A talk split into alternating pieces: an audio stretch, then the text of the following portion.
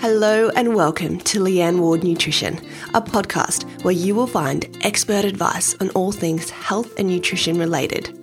Each week, we will discuss my three niche areas of gut health, emotional eating, and sustainable fat loss.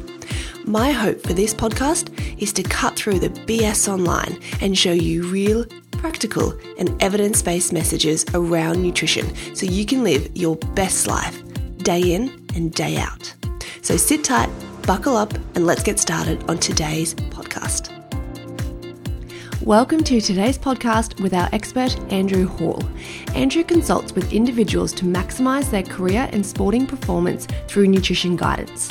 He is an accredited sports dietitian and exercise scientist who works with a range of individuals from recreational to elite athletes.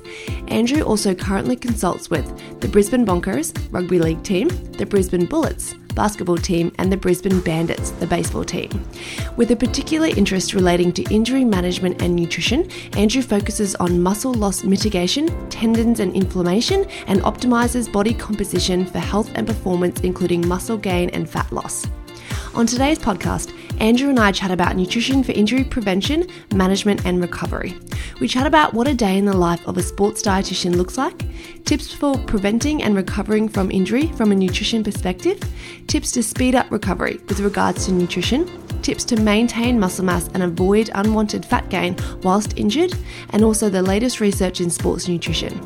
Andrew gives us insight into the differing needs of some athletes, from footballers to basketballers to everyday athletes or our weekend warriors. In next week's podcast, Andrew and I will discuss supplementation, post workout nutrition, pre workout nutrition, whether it's best to train fasted or with fuel on board, how to adjust for rest days, how to adjust nutrition for injury, and the three R's how to refuel, rebuild, and rehydrate. So stay tuned for next week's podcast. But today, let's jump straight into today's episode on injury management, prevention, and recovery. And make sure you guys head on over and give Andrew a follow on his Instagram at Andrew Hall Dietitian. Welcome, Andrew, to the podcast today. I'm very excited to have you on chatting all things sports nutrition, injury prevention, management, and recovery. Thanks, Leanne.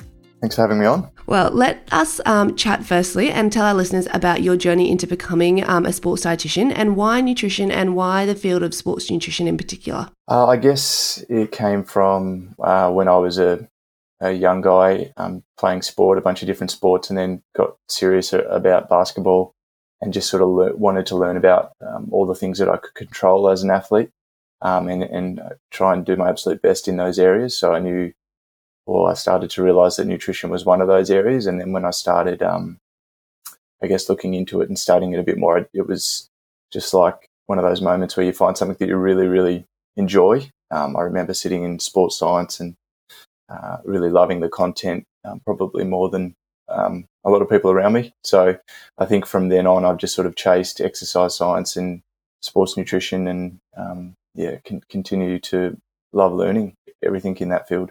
Mm-hmm. So you think you always knew you wanted to do sports nutrition from those very early sort of lecture days at the beginning of uni? Yeah. Um, when when I was in grade nine, we had uh, an athlete development program, and every Monday night we'd have three hours. So the first hour would be strength and conditioning, the second hour would be like um, fitness and skills, and then the third hour would be, um, I guess, sports science principles. And I just loved going to those things.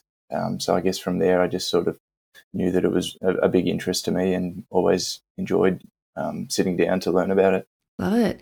I can't say that for all topics in life, but uh, definitely this one. well, you weren't a fan of chemistry and biochem at, at uni? oh, they were necessary evils. I had to get through them, but yeah, they, they, were a challenge, but they were good. Obviously, important to know. Now, how did you get into working more at an elite level in sports? So, you're one of the big sports dietitians in terms of some of the big Brisbane based teams as well. So, how did you sort of take up those extra couple of steps and get to working with those big guys? I guess it, w- it was a progression of things. Um, so, after my undergrad degree, I did a year of sports nutrition research in, in an honours program, which helped um, get a couple of a paper out in that regard. And then when I moved to Brisbane to do the masters, I kind of just reached out to all the sports dietitians around and asked to volunteer and went along to Sports Dietitians Australia meetings to um to know learn and, and hear how those um, people were were communicating and um, what they were doing. And then I guess from volunteer roles, um, learnt more and just kept going in that space and just kept kept pushing. Consistency, hey? yeah, yeah. Now, you mentioned um, a bit of research in sports nutrition. Can you tell our listeners a little bit more about the project that you did there? Um, so it was back in 2011, and essentially what I did was got a bunch of um, highly trained cyclists into the lab, and they would they did two and a half hours of very intense exercise that was designed to sort of deplete their mu- muscle glycogen. Then they had a four hour recovery window, and then they did a time trial. So essentially, uh, what we did was um, manipulated what was in that drink that they were having during that first two and a half hour training session um, by using a typical sports drink, but adding some protein in it to see if that had any effect on recovery um, at that and, and in performance with that time trial. Mm-hmm. And what were the sort of results from that? Um, so we found that those who had the protein um, did perform the, the, time trial a little bit faster, and there was also um, less sort of uh, muscle damage markers in the blood, so less neutrophils in the in the blood samples that we took um, at the end of that that time trial as well. So it was um, an honours research project, so it wasn't like a big. Um, I think I had about twelve um, subjects in there, so mm. definitely needs to be to be replicated, and I'd probably do things a little bit differently. But um, it was a really good insight into uh, how to do research, what it took. Um, yeah, lots of time in the lab, lots of learning about statistics and all that sort of thing. So that and um, communicating with athletes, I guess, was a really important phase in my career. Sounds great. And so I guess the moral of the story is protein is very important for recovery, which we will get into later, won't we? yeah, yeah, definitely. We'll circle back to that one. now, I'd love to tell our listeners if anyone at home is listening and is curious about nutrition or super interested in the in the field of sports nutrition or being a sports dietitian, what does a typical day in the shoes look like? Because I know that you're jump, juggling a number of different things at the moment. You're super super busy. So could you give our listeners a run through of a typical day um, in your shoes? Yeah, a typical day is a little bit hard. So um, I might just go through a week if if that's okay. Uh, I spend yeah, of course, three three days a week running health programs I mean, in workplaces. So I work for, for a company that um, runs health programs, and I'll go into individual businesses and be their health program guy. So that might be having one one on one consultations around um, exercise, sleep, s- stress management, um, obviously nutrition, whether that be to get stronger, faster, um, reduce body fat, those sorts of things. I take things like blood pressure, cholesterol. So that's really using my um, exercise science degree and my nutrition degree. Uh, we'll do monthly presentations and monthly themes as well. Um, then one of my other roles is at the Brisbane Broncos, which is an NRL side. That's about two, three quarter days um, in season, and then I'll go along to home games as well. So that involves me um, liaising with all the catering working with other businesses to make sure that all the food that we provide to the players is ticking all the boxes, that they're enjoying the flavors, um, that it's all safe to eat. Chatting to athletes, working with them, educating them on on what they need to do to prepare as an athlete and to to make sure that they're getting the most out of their strength and conditioning and their build sessions, making sure that they're alert and concentrating when the coach is talking to them. Um, you know, hydration and that sort of thing as well. I do stuff with the Brisbane Bullets, which is an NBL basketball team. Similar sorts of roles there, not as many days on. That's just sort of in between when I can fit it in. I'll go in and I was in there yesterday just sort of catching up with all the players, um, doing some skin folds on some of the players, um, educating them about um, some supplements that um, the the team had just sort of got a new deal with. So that was new to the club and educating everyone there.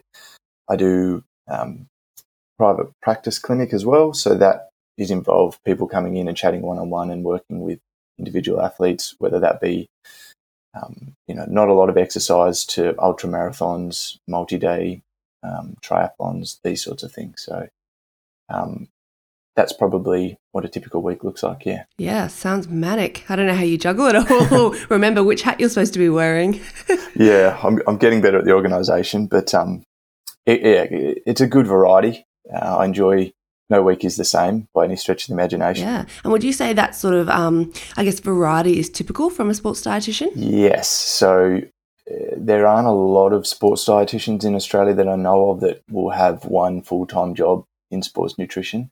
Generally, you'll find that mm-hmm. due to the nature of the industry, um, uh, not a lot of companies or teams um, will have a sports dietitian there full time. So it's quite often juggling. It might be a, a, bunch of different teams. It might be working a couple of days in an institute and then maybe um, some corporate health, um, which mm-hmm. seems to be a little bit more trending at the moment. So, um, yeah, there aren't a lot of full time. So there's some researchers and things like that as well. Now, how do the nutritional requirements differ from your basketballers to your NRL players? The NRL players need to be bigger bodies.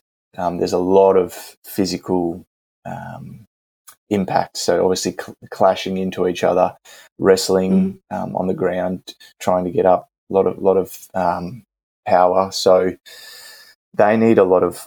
Well, it helps to have a lot of a lot of weight um, behind them without sort of influencing their running biomechanics too much. Um, so, you know, with any team, you have a, variety of people that you really need to get out to eat more, and you have some that you need to try and get them to eat a little bit less. So that's pretty common with with all sports teams, but just their frame just needs to be needs to be bigger, essentially. So um, their gym workouts are, are different, um, and they probably they have a couple of days off per week because their body needs to the bodies need to recover from that high impact stuff. Whereas the basketballers um, are doing probably more days per week, but not as much um, impact from collision. So similar concepts, but mm-hmm. essentially similar concepts, um, except the NRL guys, their games um, go for a bit longer. Um, so a bit more importance on hydration and fueling within within that time. Basketball is very intense, but over um, in a short period of time. So it's only 40 minutes total time play. Mm, and they seem to sub on um, a little bit more quicker, don't they, in basketball? Yeah, absolutely. Yeah, there's a lot. There's a lot more stoppages. Uh, so you've got your timeouts and your stoppages and those subs that can happen. So they have much more access to to um, food and fluids on the on the sideline, whereas the NRL guys, you know, some of them will go out and play 80 minutes um, and not have any subs. Mm, yeah, pretty hardcore. I don't think I could run up and down wrestling and tackling people for a full 80 minutes without without having a some no. sort of fuel on board. no, if any of those NRL guys ran at me, I'd be a dead man. yeah, they're, they're pretty large. Alrighty, now the topic of today's um, chat, I guess, is really around uh, prevention and recovering from injury. So it's a massive question that I get asked all the time, and I am not an expert in this area by any means, which is why I love that we have you on the podcast today. So let's start by chatting about injury prevention.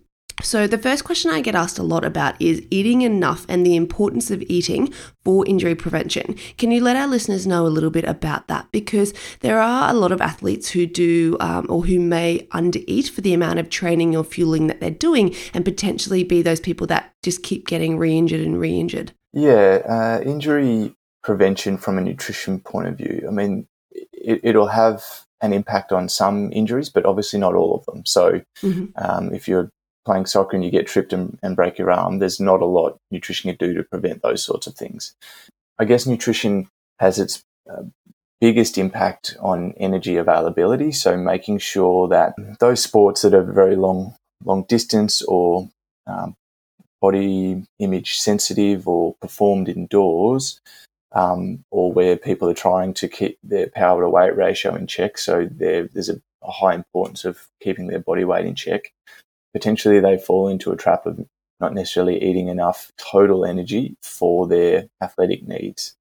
And that starts to influence um, things like obviously fatigue, um, stores in potentially, you know, iron and calcium, and those sort of potential deficiencies means that the body isn't necessarily able to repair in between sessions um, and, and maybe their bones become a little more likely for stress fractures and those sorts of things because they're not getting enough nutrients to, in general, but also, you know, that in that process might not be getting enough calcium, um, iron, those sorts of things. Mm-hmm. So, would you say it's more um, a long term thing? It happens more chronically rather than you just don't underfuel for one session and, and you know pull up a bit more sore or injured or that sort of thing, or it, it play it's important in both aspects. I guess long term wise, you you do need to make sure that you adjust your nutrition for certain time points in your training schedule. So most triathletes will go through a block where they um, they do a, they do a building block and it gets you know their long run on a Saturday gets longer or their long cycle is gradually going up. So they need to make sure that they're increasing their their total amount of um, calories for that. Um, so that's the long term. I guess short term, I, I, don't know that the um, science is specifically said this, but if you're waking up and you're not recovered and you're tired in the morning and you haven't had anything to eat or drink and you're going out and you're performing in um, intense movements or high in, um, lots of movements that require concentration, in my experience, um, it's important for those people to who are doing those sorts of things to maybe get up a little bit earlier, uh, make sure that they're they're hydrated, make sure that they've had um, some form of uh, something to eat, and, and generally that's going to be a fairly easy to digest carbohydrate. So when they get to their CrossFit gym in the morning or their um, track session or their um, weightlifting session, which requires a lot of um, muscular effort, but also central nervous system activation and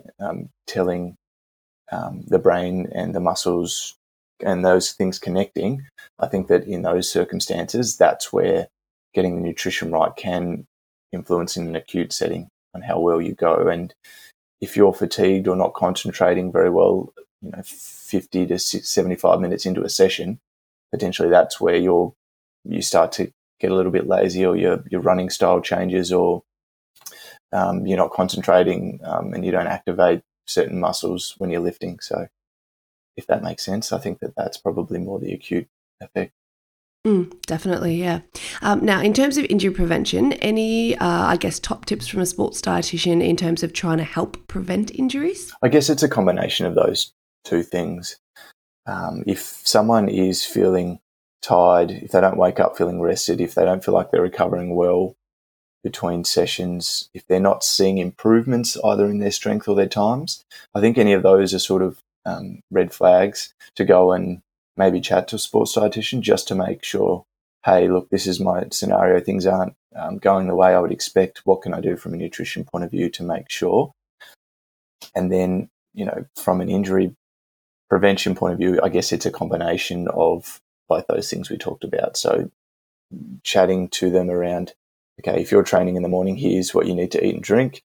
Um, if you're training again that afternoon, here's what we need to try and do between those sessions so that when you start the second session of the day, you're ready to go, your brain's working, your muscles are, are fueled up. Um, and then the big picture stuff across, let's say, a six month season or an eight month season, making sure that the diet is um, there is enough food coming in, but also the quality is there so that the the nutrients are there. So it, you know, the micronutrients, um, you know, your B vitamins, um, iron, calcium, uh, those sorts of um, more critical micronutrients and all the antioxidants that you get from um, fruits and veggies. Great. So, yeah, nutrition is super important, isn't it? Well, yes, I, I think so. yeah. We might be a little bit biased. now, what if somebody is already injured and we're talking the type of injury where, you know, you didn't um, get tripped up and break your arm, that sort of thing? It's more that um, you know, niggling muscle sort of thing, or you've you've done your hammy or something like that. Um, what are your top tips in terms of speeding up the recovery process for injury?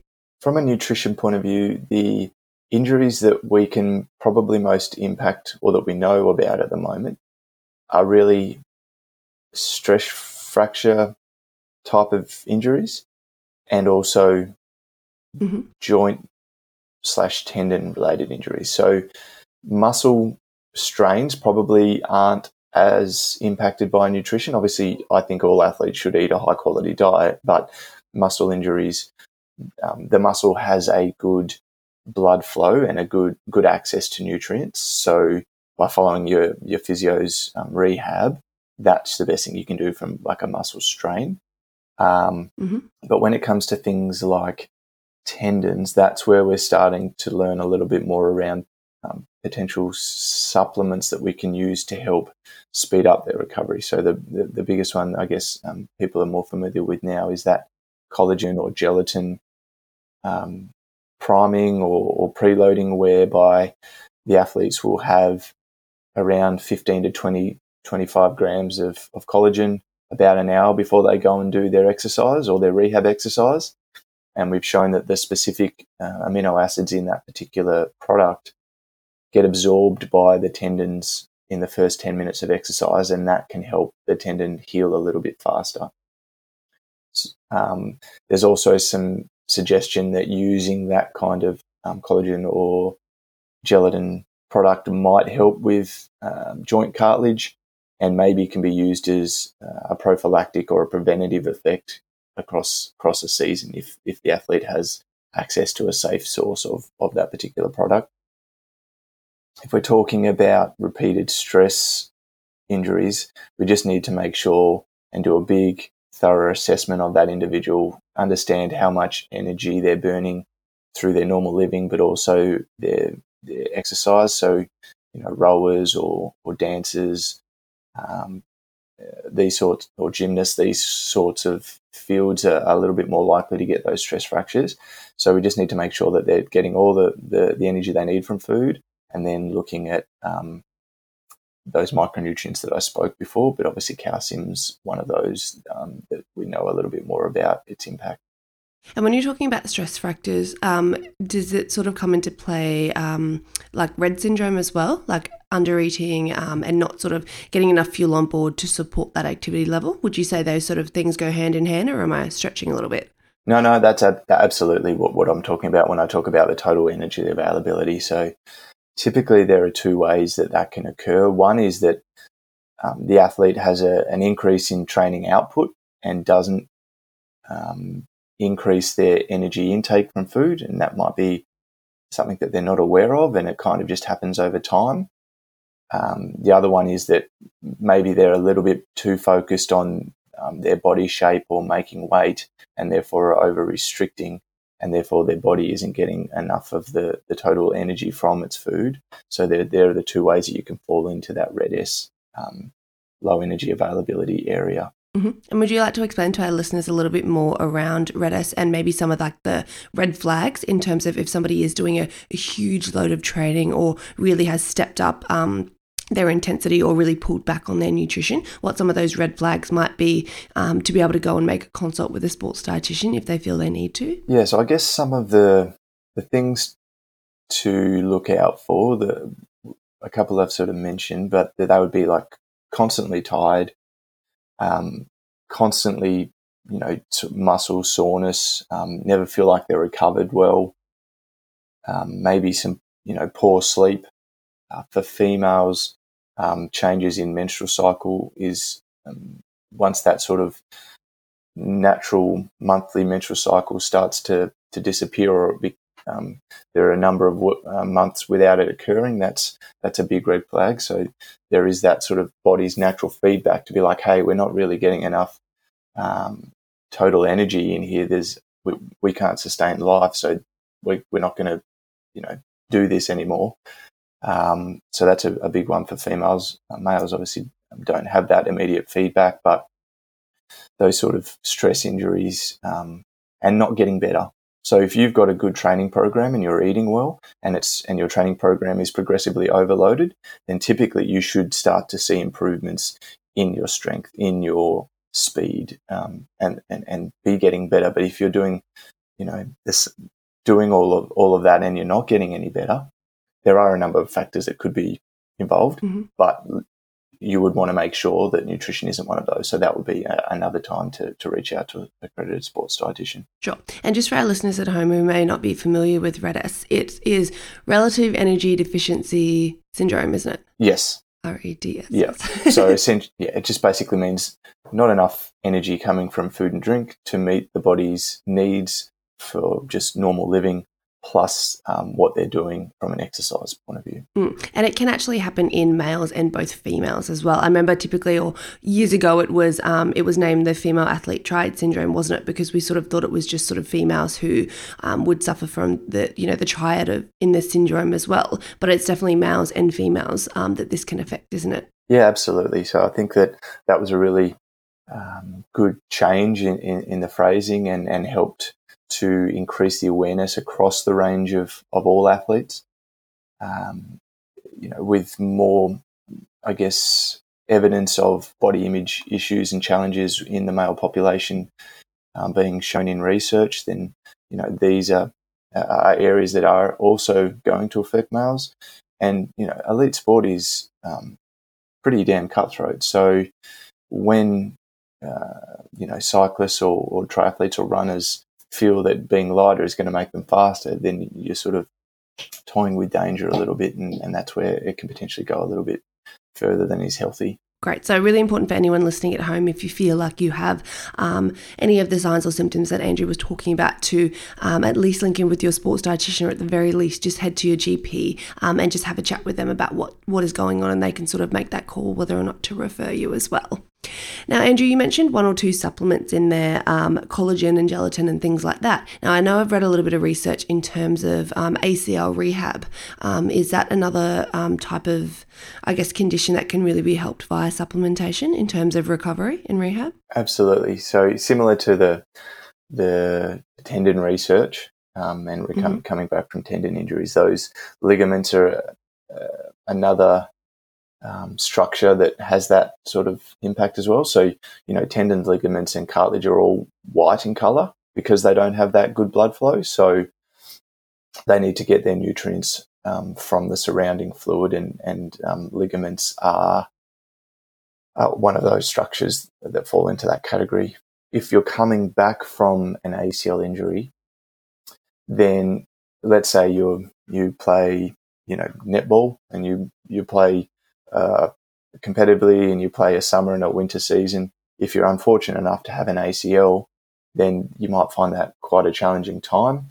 Um, not being able to do the, the exercise that you normally do, not being able to go for runs as a stress management tool. So people can find that really challenging and they can sometimes go either way with either under eating and not giving their body the, the nutrients they need to, to heal because the healing process itself does take uh, the does require energy, or um, they don't necessarily adjust things as they should for a large decrease in energy output from exercise. So again, that can be a very stressful time for for people, and that's why I think.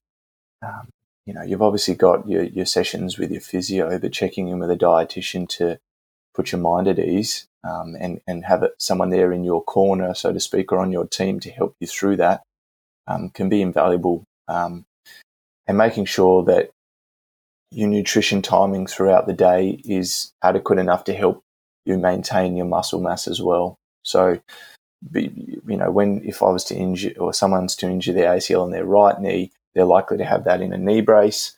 Um, and w- what we're trying to do is reduce the amount of muscle wastage in that in that right leg, whether that be the you know the quads, the calf, that sort of thing, because they're not able to use it um, like they normally would. Mm. And I'm sure that um, people have experienced this in the past where maybe as a, a, child or a young adult they've broken their arm or their leg, and then the cast finally comes off after weeks and weeks and weeks, and one muscle is significantly, you know, less than the other muscle in the other arm or the other leg. Yeah, absolutely. Um, I think yeah, everyone would have either had that happen or seen one of their friends um, as well where that where that's occurred. So that's a really good visual feedback of um, if you don't use it, you lose it.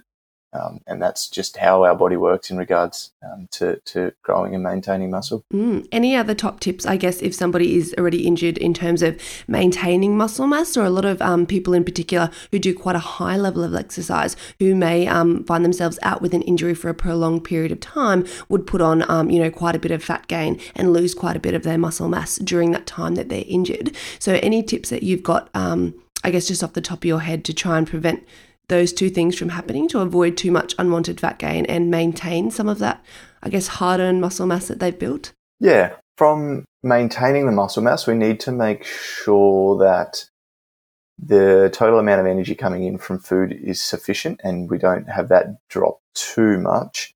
I think working with your physio to try and do any sort of movement um, that you can, whether that be, you know, if it's your right leg, you can do left leg, leg press. There's that, uh, it's not my area of expertise, but there's that crossover as if you're doing, if you've injured your left shoulder and you're doing stuff on your, with your right shoulder, then your left shoulder potentially heals faster because of the, the brain talking to the muscles.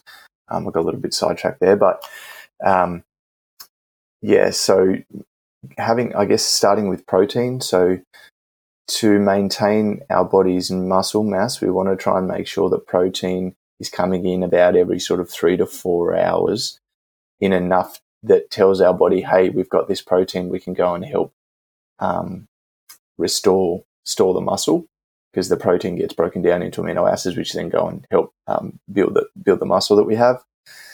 And then using, I guess, fiber and protein to help keep us full so that we're not hungry all the time. Because if we go from doing lots every day to just sitting around, there's lots more time to think about food and think about how hungry someone might feel. So coming up with strategies around foods that they enjoy to keep them full for a long period of time. Um, and that's where, you know, fiber and um, veggies and salads and those sorts of things that do take up space in the gut but don't have as many calories can be really useful.